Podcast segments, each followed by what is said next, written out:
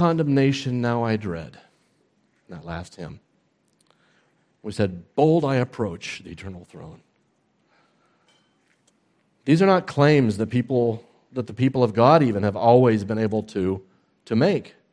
As we study the Old Testament, we see the code of the law, we see all of the procedures in place, we see all the barriers between people and God as they approach the tabernacle to have this uh, surrounding of, of these massive curtains, this, this fencing around that, and to enter and to be confronted with uh, this huge bronze altar where blood had to be shed, and the bronze laver where even the priests who represented the people to God had to cleanse themselves. And, and then the steps that they had to go through, bringing incense into the curtain and so on.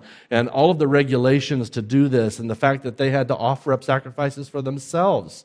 They themselves had to be constantly purified. And the sacrifices had to be offered day in and day out. In fact, the smoke never stopped. Day and night, the smoke was rising of sacrifices to indicate the cost of sin and the importance of approaching a holy God on His terms. And the wages of sin is death. And so the constant reminders, the constant visual and, and sensory, uh, the smell, all of these things, uh, the reminders of the cost of sin was before them all the time.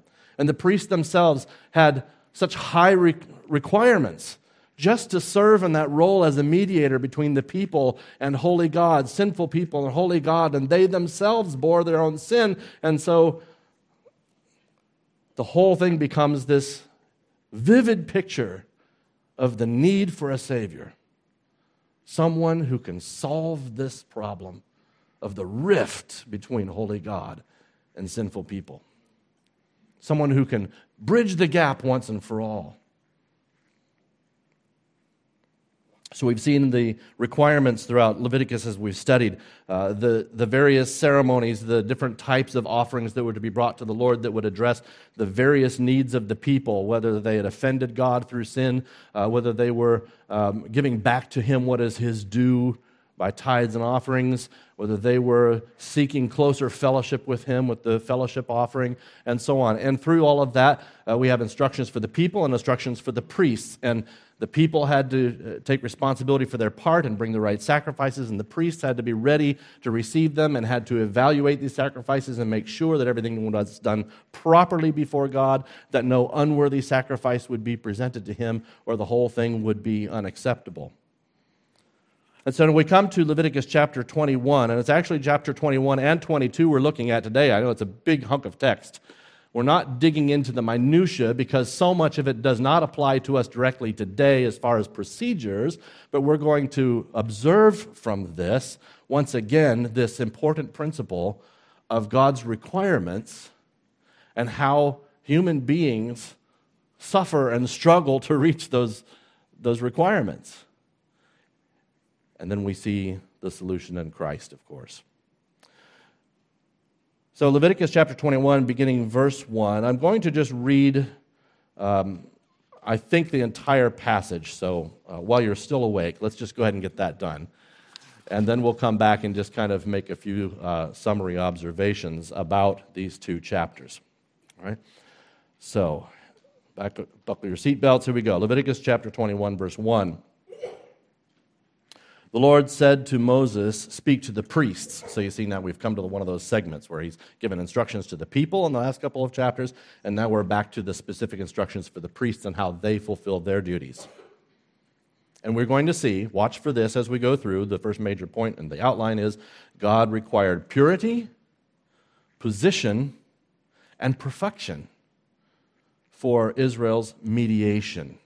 You get all that? It should be up on the screen. There you go. God required purity, position, and perfection for Israel's mediation. In other words, those who were to come and stand between God and the people, there were high, high expectations and requirements for them. And, and that's part of what we're going to see here in these two chapters. So the Lord said to Moses, speak to the priests, the sons of Aaron, and say to them, no one shall make himself unclean for the dead among his people.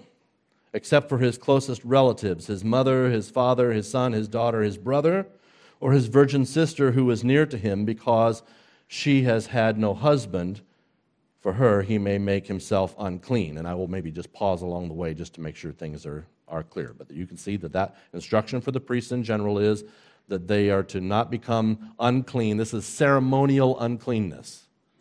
The challenge is that if they are on duty in the temple, they cannot do things that will make them ceremonially unclean so that they cannot approach God on behalf of the people.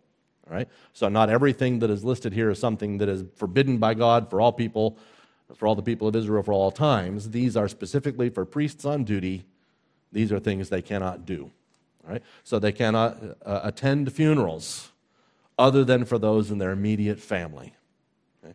And the specificity about the sister, the virgin sister, in other words, she's not under someone else's family authority. She's still under this priest's uh, umbrella, so to speak, and so he can care for her. But if she was married, then that would, then she would not be someone who's funeral he could attend while on duty.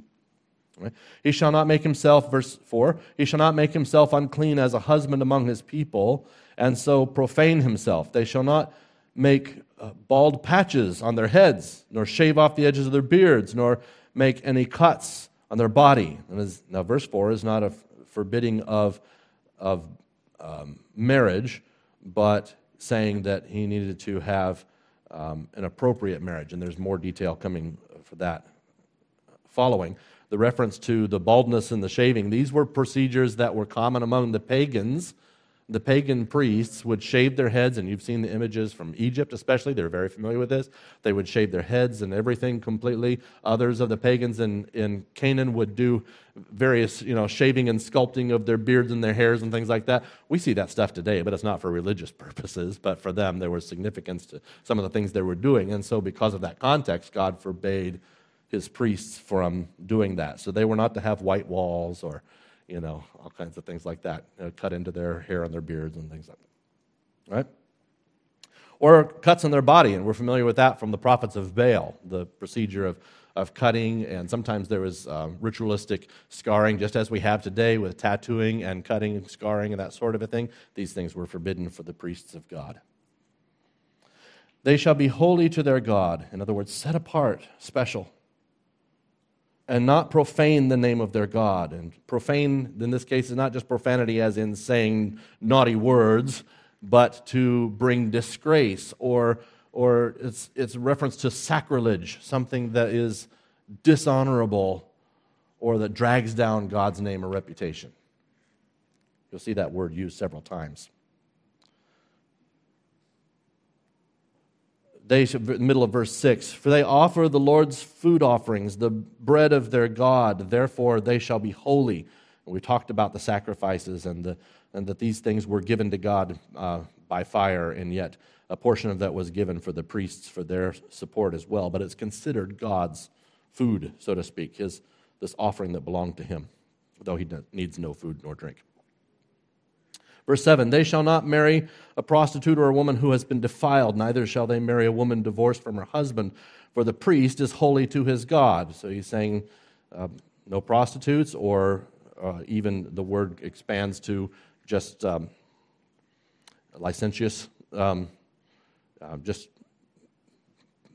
inappropriate sexual relationships. It doesn't necessarily have to be prostitution formally. So he's supposed to marry a pure woman, in other words. He is a priest, holy to his God. Verse eight, you shall sanctify him. In other words, set him apart, for he offers the bread of your God. He shall be holy to you, for I, the Lord, who sanctify you, am holy. And the daughter of any priest, if she profanes herself by whoring, profanes her father, uh, she shall be burned with fire. Now that sounds really extreme, but understand, God didn't, God didn't call for, we have no evidence anywhere in the text that he called for burning people alive. This is a reference to after the execution for the immorality, that the body would be burned as a symbol of the lengths to which God wanted the people to go to keep their society pure. And so showing the seriousness of this kind of behavior.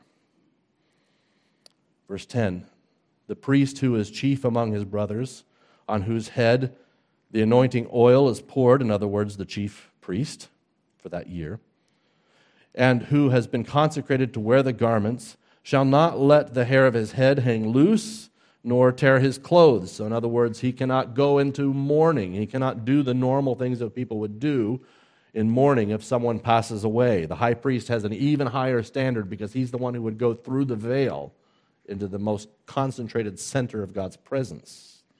And so he is forbidden even from mourning death. Verse eleven, he shall not go in to any dead bodies, nor make himself unclean, even for his father or for his mother. He shall not go out of the sanctuary, lest he profane the sanctuary of his God, for the consecration of the anointing oil of his God is on him. I am Yahweh. And he shall make, he shall take a wife in her, in her virginity. A widow or a divorced woman or a woman who has been defiled or a prostitute, these he shall not marry. Now understand, he is not putting all these women in the same category uh, as far as being uh, guilty or something like that. A widow is not held guilty, but he's just saying that for the high priest, this is someone who has to have the highest standard of clean record of right living and so on and so forth. So he can only marry a woman in her virginity. But he shall take as his wife a virgin of his own people. So there, she's also supposed to be of the Levite tribe, that he may not profane his offspring among his people, for I am the Lord who sanctifies him. Verse sixteen, and the Lord spoke to Moses, saying, Speak to Aaron, saying, None of your offspring throughout your, their generations who has a blemish may approach to offer the bread of his God. For no one who has a blemish shall draw near, a man blind or lame, or one who has a mutilated face, or a limb too long, or a man who has an injured foot, or an injured hand, or a hunchback, or a dwarf, or a man with a defect in his sight, or an itching disease, or scabs, or crushed testicles. No man of the offspring of Aaron the priest who has a blemish shall come near to offer the Lord's food offerings, since he has a blemish. He shall not come near to offer the bread of his God. He may eat of the bread of his God, both of the most holy and of the holy things, but he shall not go through the veil or approach the altar because he has a blemish, that he may not profane my sanctuaries, for I am Yahweh who sanctifies them. So Moses spoke to Aaron and to his sons and to all the people of Israel. That sounds like it's getting really harsh, isn't it? Anybody who has any defects whatsoever. And again, there's actually no moral judgment in this text about that. He's simply raising the bar for who can stand in that position of intimate mediation between perfect, holy God and sinful people and people who are affected by the curse of sin. God is holy, perfect, God of life, not of death. And so that person who would stand in that place inside the curtain had to be as perfect as a human can be in every way. And we come to chapter twenty-two. The Lord spoke to Moses, saying, Speak to Aaron and his sons, so that they abstain from the holy things of the people of Israel, which they dedicate to me, so that they do not profane my holy name. I am the Lord. In other words, don't take what's dedicated to God that is not legitimately offered for the priest's provision. Say to them, If any one of all your offspring throughout your generations approaches the holy things that the people of Israel dedicate to the Lord, while he has an uncleanness, ceremonial uncleanness, that person shall be cut off from my presence. I am Yahweh. Take this seriously, in other words. None of the offspring of Aaron who has a leprous disease or a discharge may eat of the holy things until he is clean. Whoever touches anything that is unclean through contact with the dead, or a man who has had an emission of semen, or whoever touches a swarming thing by which he may be made unclean, or a person from whom he may take uncleanness, whatever his uncleanness may be, the person who touches such a thing shall be unclean until the evening, and shall not eat of the holy things unless he has bathed his body with water. When the sun goes down, he shall be clean, and afterward he may eat of the holy things, because they are his food. He shall not eat what dies of itself, or is torn by beasts, and so make himself unclean by it. I am Yahweh. They shall therefore keep my charge, lest they bear the sin for it and die thereby when they profane it. I am Yahweh who sanctifies them. Once again, This is talking now about the provision of uh, what the priestly tribe was allowed to partake of. There was a portion of the sacrifices, as we saw earlier in the book, that was dedicated to the provision of the priests who offered up the sacrifices. And so this is part of God's plan, that from the people comes the provision for those who serve the people before God. But that was considered holy because it was part of the sacrifice given to God. And so it was only for the priests and his family or those under his care that could eat of that food. And so this is a warning that people who are not qualified or who are ceremonially unclean may not partake of those particular things that were part of an offering sacrifice. Now verse ten continues, a lay person, someone who's not of the priests, a layperson shall not eat of a holy thing. No foreign guest of the priest or hired workers shall eat of a holy thing. But if a priest buys a slave as his property for money, the slave may eat of it, and anyone born in his house may eat of his food. Now I know there's a word that triggers everybody, right? What? The priest had slaves? Well, very small sidebar, but let's address this a little bit. We have a tendency today to impose on this word our image of slavery in the modern era. Things that we you know, know maybe of American history and other, and other parts of Europe and so on, of you know, people living under the lash and being treated as subhuman and, and all of that sort of a thing. But in this historical context, while there were people treated that way sometimes, it was also very common. This, slave, this word slave is actually a very broad application. And it could even be a person who was in indentured service, as in they owed something to an individual that they could not pay. And so they would say, in order to pay it off, I will be your servant. I will live in your house and work for you and do whatever you tell me to for the next two years to pay it off. And that person would be called a slave. That doesn't mean that they were necessarily abused. There were also, when one people group conquered another people, the people would come into servitude of the of the people who conquered them. Most people, I think, generally preferred to become a servant in someone's house over being killed. And those were usually the options. So there were many reasons why there were people in servitude and under people's care. And you know, we can't take today's sensibilities and push it back on that and say, what, you know, treating people like property and so on. Oh, well, it was a different time and a different culture, and it's the way it was. But we can see here that God placed a personal value on each individual. He considers, and we see it as well in the New Testament, but before God, there's no such no difference between slave or free, right? Every individual in God's sight still had the same personal value as one of his creatures, as someone who bore his image. And so he's saying the, even the person who is in the status of slave in the priest's household, because they are under the priest's care, they get to eat of the holy things. They got to partake of this food that came as part of the sacrifice before God, which was considered sanctified and holy. Right? So you see that there is a value placed on this person equal to the others. All right, that's as far as I'll go with that for now. I'm sure some people will have some comments, but that's the way it is. So he may eat of the food. If the priest's daughter, verse twelve, uh, marries a layman, she shall not eat of the contribution of the holy things. But if a priest's daughter is widowed or divorced and has no child and is returned to her father's house, as in her youth, well, she may eat of her father's food, yet no lay person shall eat of it.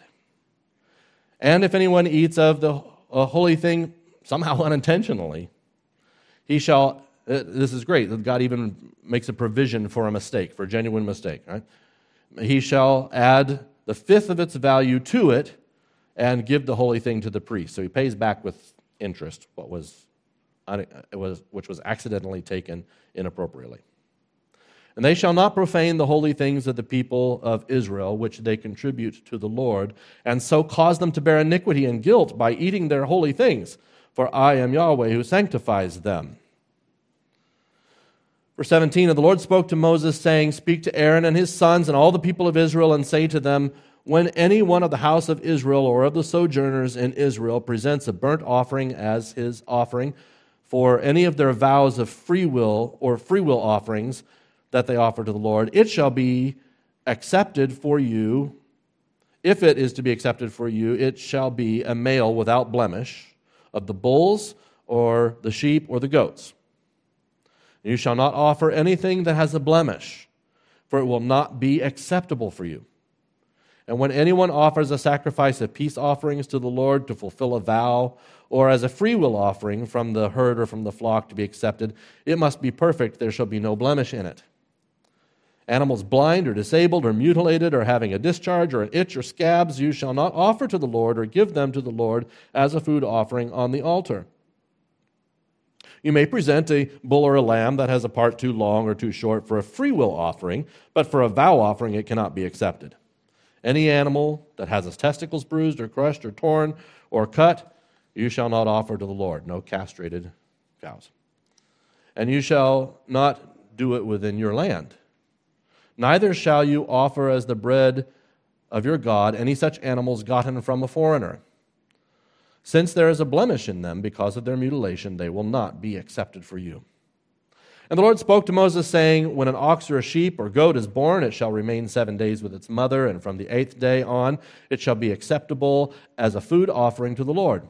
But you shall not kill an ox or a sheep and her young in the same day.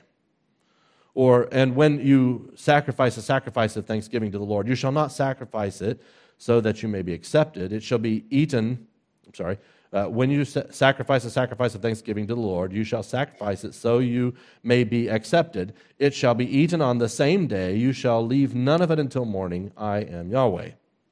So you shall keep my commandments and do them. I am Yahweh, and you shall not profane my holy name, that I may be sanctified among the people of Israel. I am Yahweh who sanctifies you, who brought you out of the land of Egypt to be your God. I am I am Yahweh. Well, are you thankful you don't live under this law code anymore?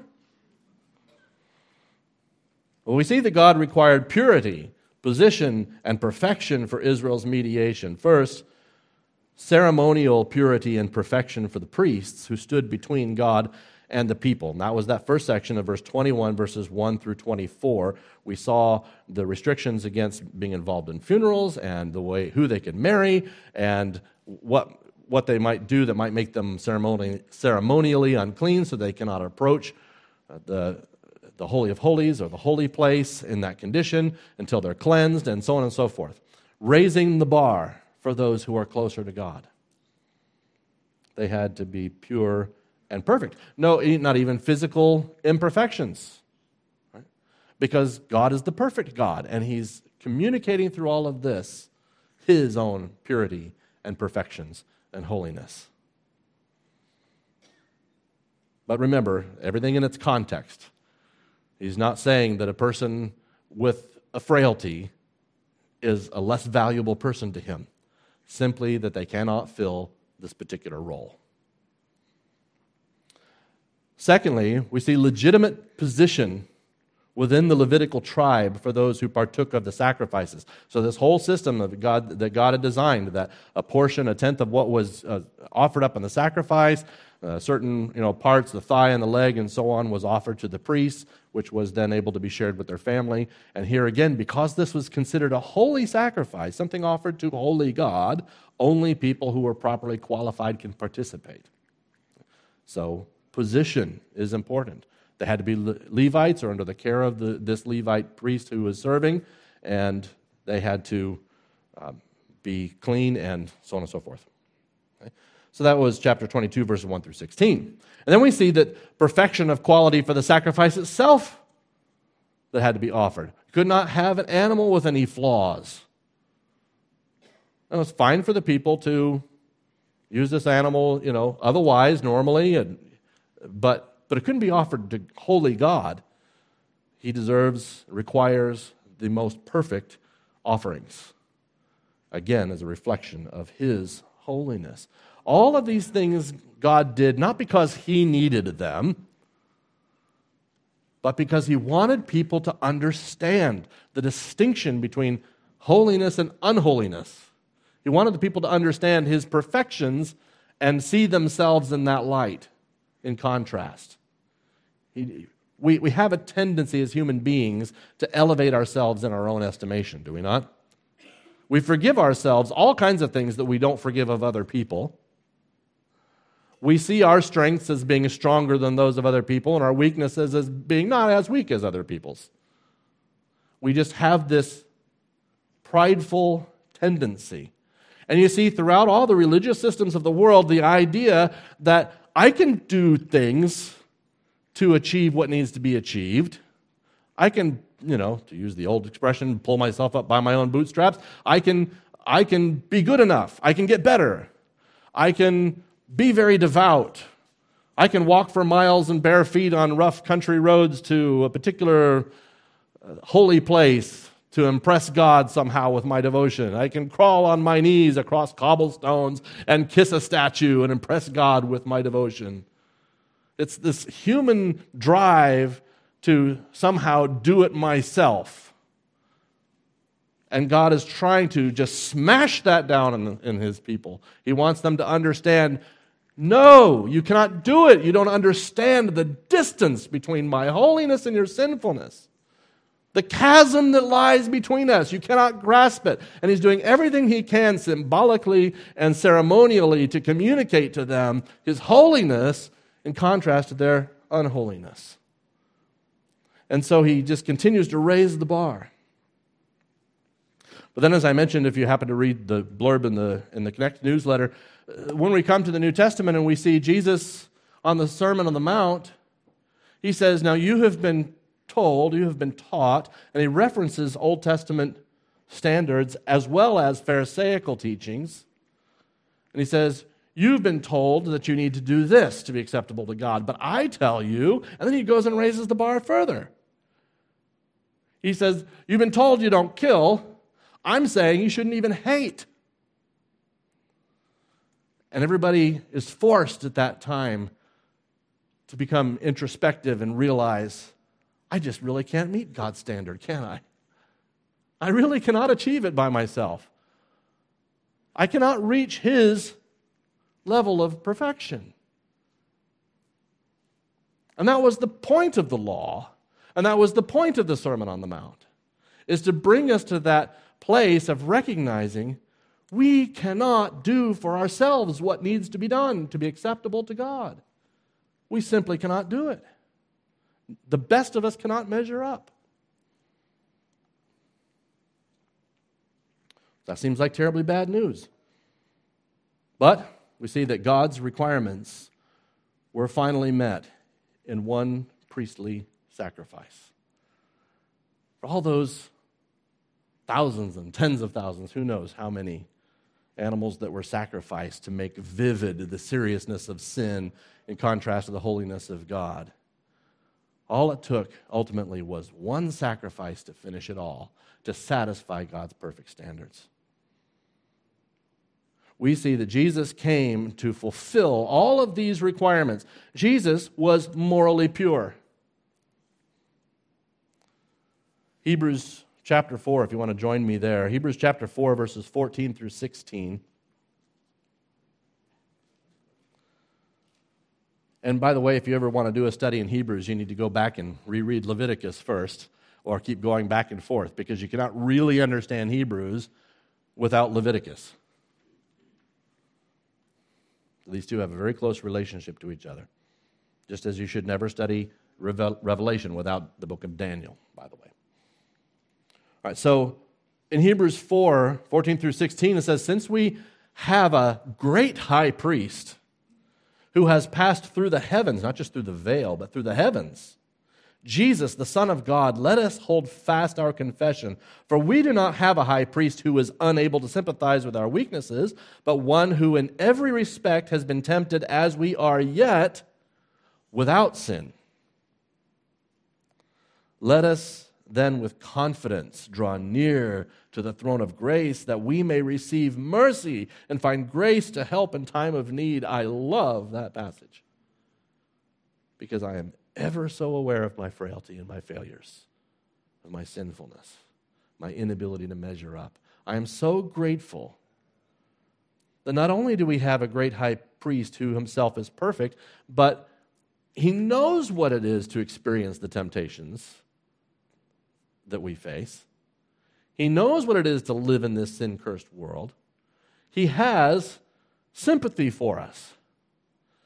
And yet he went before and demonstrated what perfection is and made a way for us to be forgiven for all of our faults. And he has made it possible that so that I, though I am dirty, though I am guilty, though I am weak, I am unholy, through him I'm given access to approach the throne of grace, to receive mercy, and to find grace to help me in my time of need. Praise God. He himself, though, is pure. Jesus is also uniquely positioned. We talked about the importance of position. They had to be qualified. They had to be Levites, and particularly to serve as priests who would go before God in the holy place, they had to be a descendant, direct descendant of Aaron himself. Position was very important to participate in the blessings of the sacrifice that was brought. Jesus was uniquely positioned to provide mediation. He was the most qualified of all to serve between holy God and unholy people. Hebrews seven, verses twenty-two through twenty-eight says, this makes Jesus the guarantor of a better covenant. And that, I hate to chop off what comes before that. The whole context is so rich and so instructive, but it, I've, I've just narrowed this down. Verse twenty-three, the former priests, who were many in number, because they were prevented by death from continuing in office, but he holds they were many in number because they died, right? There was one priest after another after another because they kept dying. But he, Jesus, holds his priesthood permanently because he continues forever. Consequently, he is able to save to the uttermost those who draw near to God through him, since he always lives to make intercession for them. For it was indeed fitting that we should have such a high priest, holy, innocent, unstained, separated from sinners, and exalted above the heavens. And there you see in that list the requirements that are, that are referred to in this passage of Leviticus that we just read. The high priest had to be holy, innocent, unstained, separated from sinners. But now Jesus is also exalted above the heavens. He has no need, like those high priests, to offer sacrifices daily, first for his own sins and then for those of the people. That's what the high priest had to do. They had to offer sacrifice for their own sin first before they could even begin to offer up sacrifices for the people. Jesus doesn't have to do that. He is holy. He is pure. He has no sin for which to offer sacrifice for himself. Since he did this, this offering of the sacrifice for the people, he did this once for all when he offered up himself. For the law appoints men in their weakness as high priests, but the word of the oath, which came later than the law, appoints a son who has been made perfect forever. And that's Jesus. Wow. This makes me. This reminds me again of Philippians chapter two, which I have already referred to, but, but I want to read it. Philippians chapter two, verses five through eleven. Some of you have memorized this.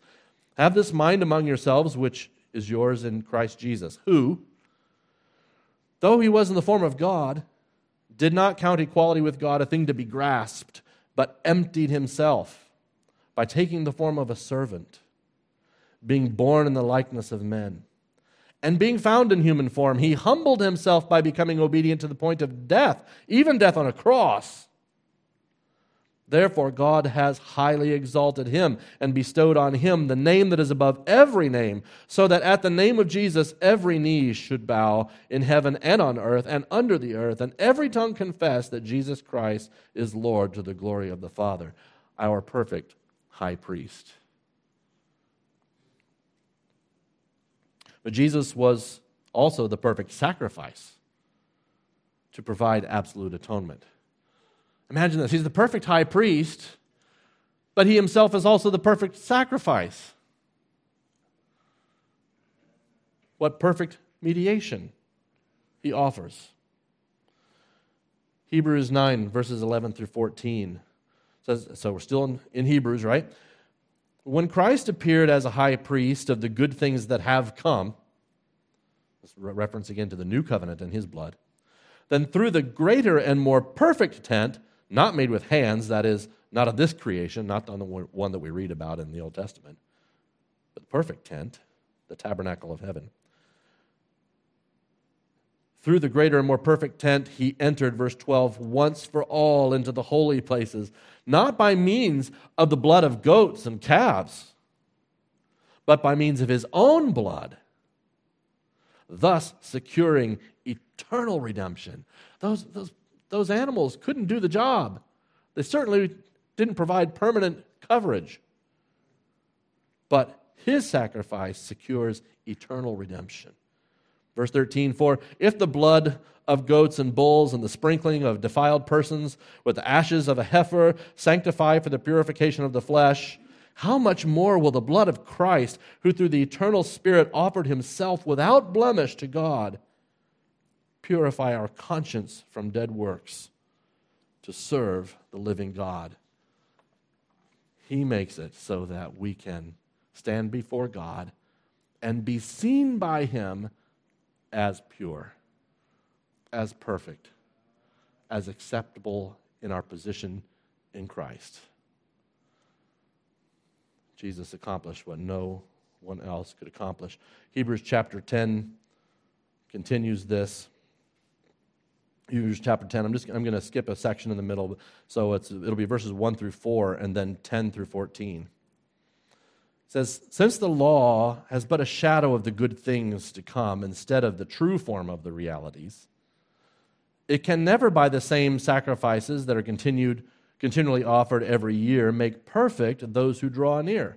Again, just pointing out that that human form, that tabernacle, and then later the temple and all the sacrificial system falls short to really solve people's problem. Verse two, otherwise they would not have ceased to be offered, since the worshipers, having once been cleansed, would no longer have any consciousness of sins. So, in other words, if they had really worked, they could have been done with at some point. People would have been able to say, yes, I've been cleansed, once for all. It's all good. No more sacrifices for me.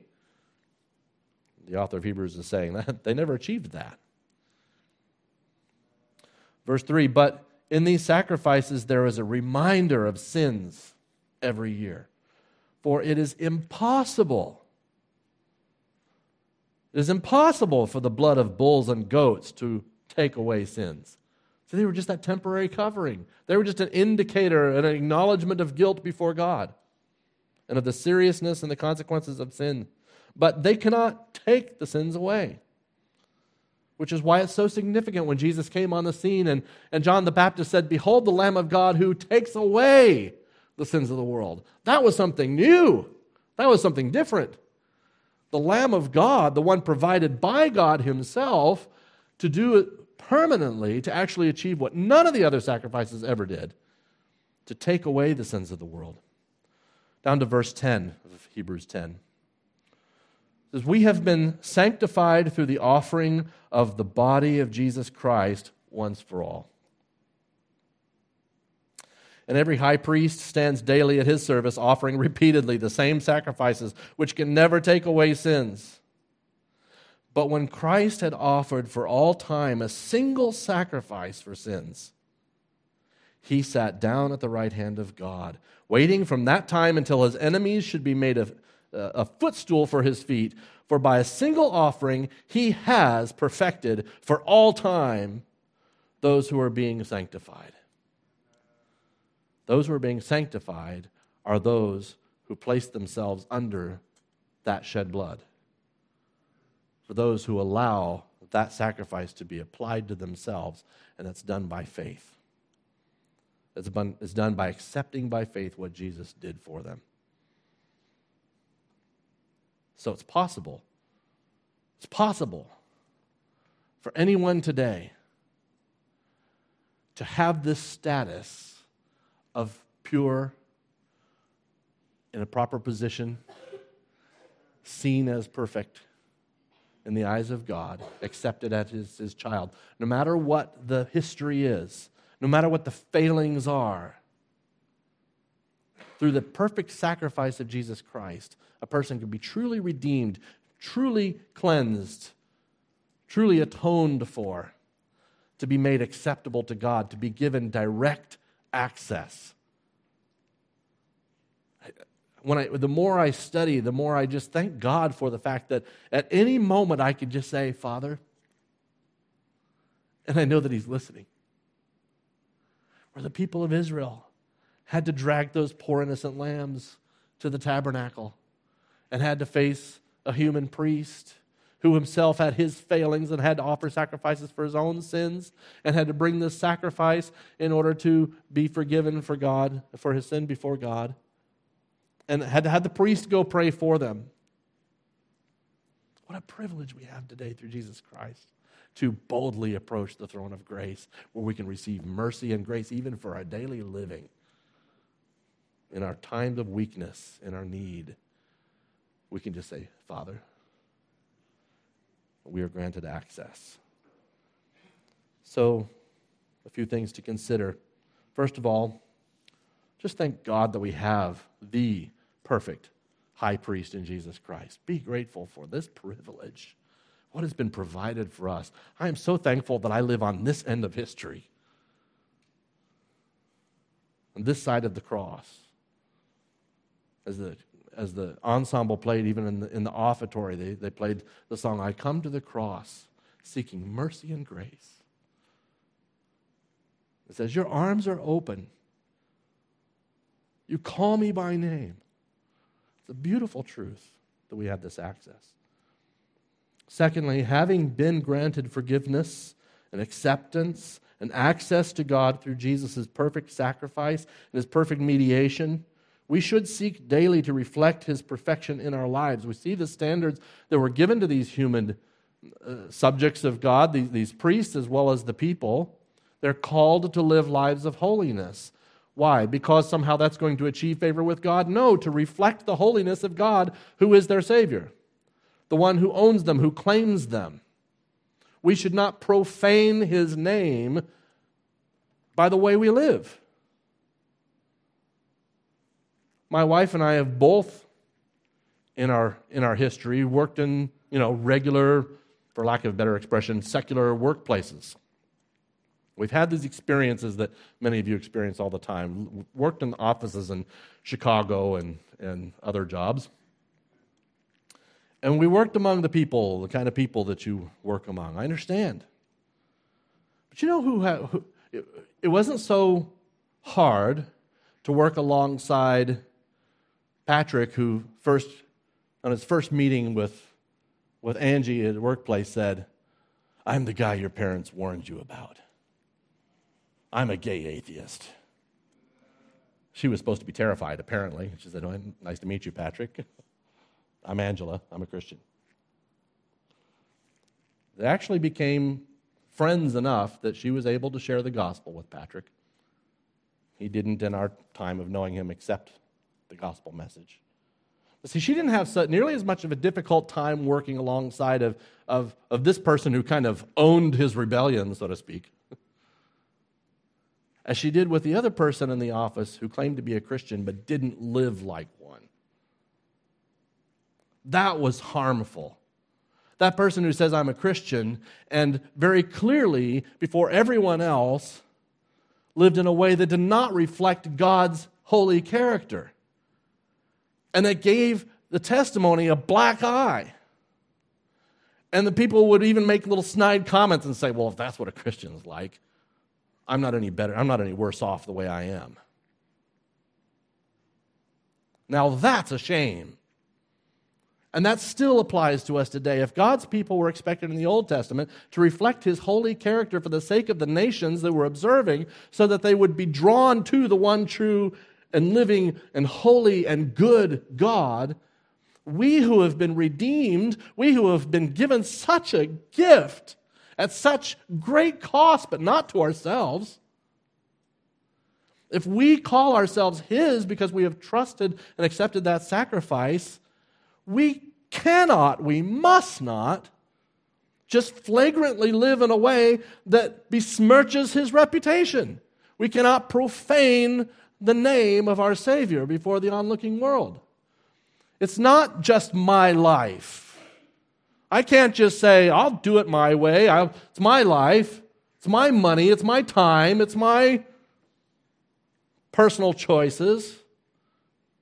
God has revealed standards of holiness in His Word. And while thankfully He doesn't hold us to all of the same particulars of the Old Testament code, we can see through that what He values. We can see through that what He hates. We have clear enough instruction in the New Testament as well. So no, we don't get to live however we want to. Yes, we live under mercy and grace, but we still don't get to just live however we want to. We must reflect the character we do, whether we like it or not. We reflect our God. Now, do we reflect Him accurately, or do we reflect Him falsely to the people who are looking on?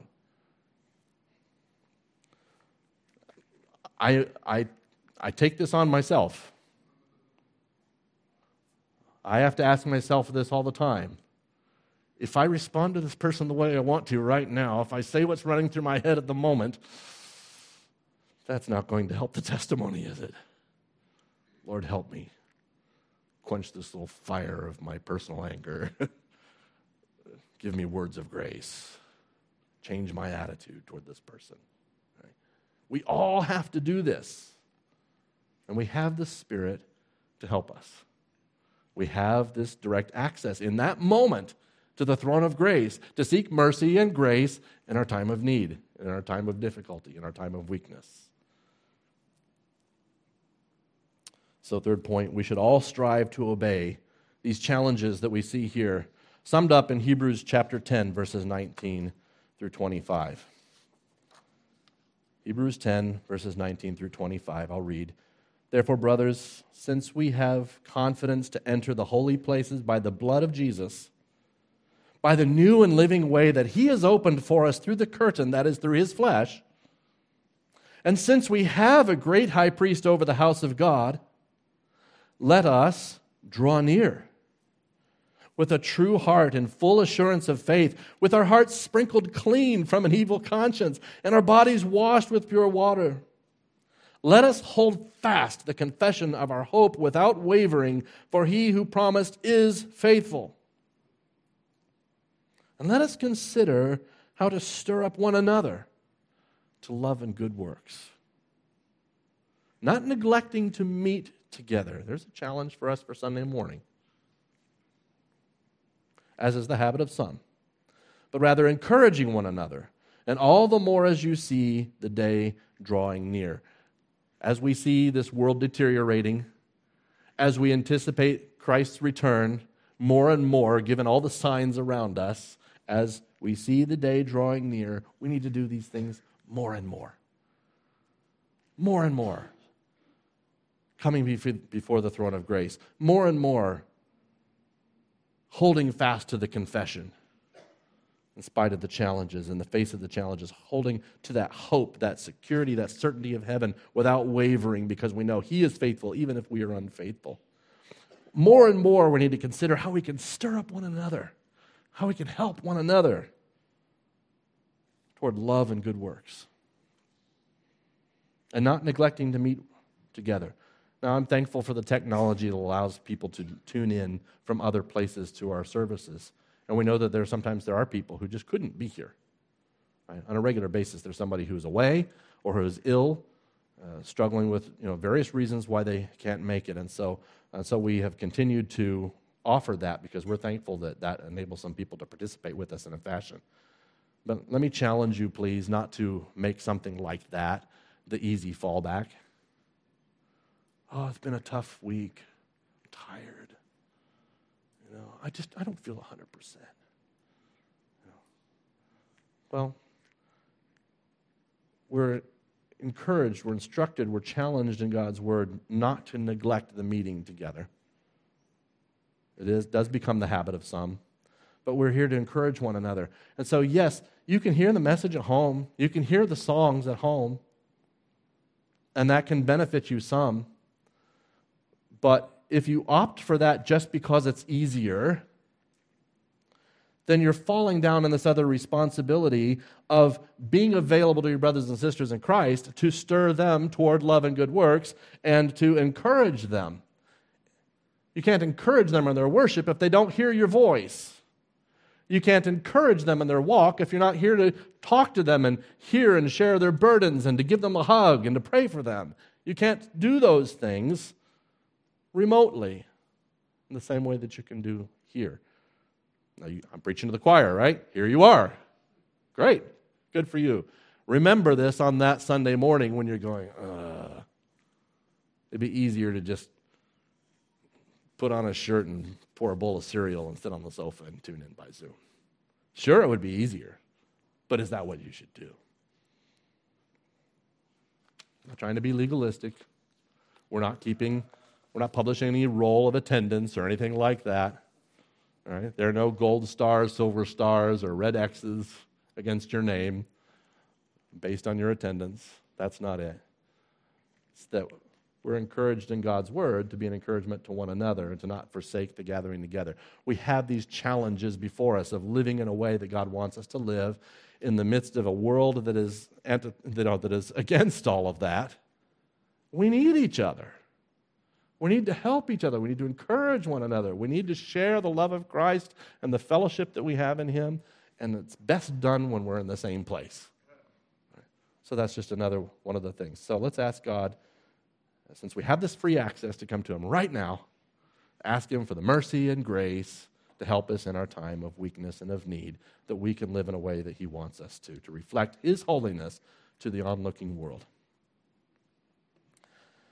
Father, this is our desire. Maybe the desire isn't strong yet in our hearts. Maybe it's not what it should be.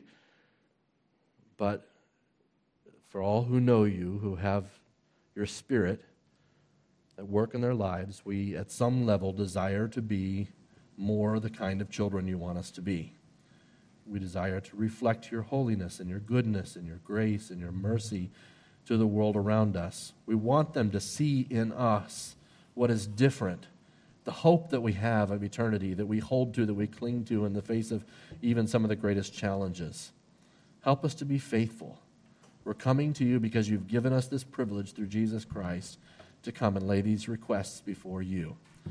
And so we are trusting You, and we pray that You will increase our faith, that You will draw us to Yourself more frequently, that we would access Your throne, that we would exercise this privilege more faithfully, more consistently, more constantly in our lives, that we might become greater reflections of Your goodness, of the, of the character of Christ to the world around us, that others might come to know You. We thank You and we pray for these things in Jesus' name alone. Amen.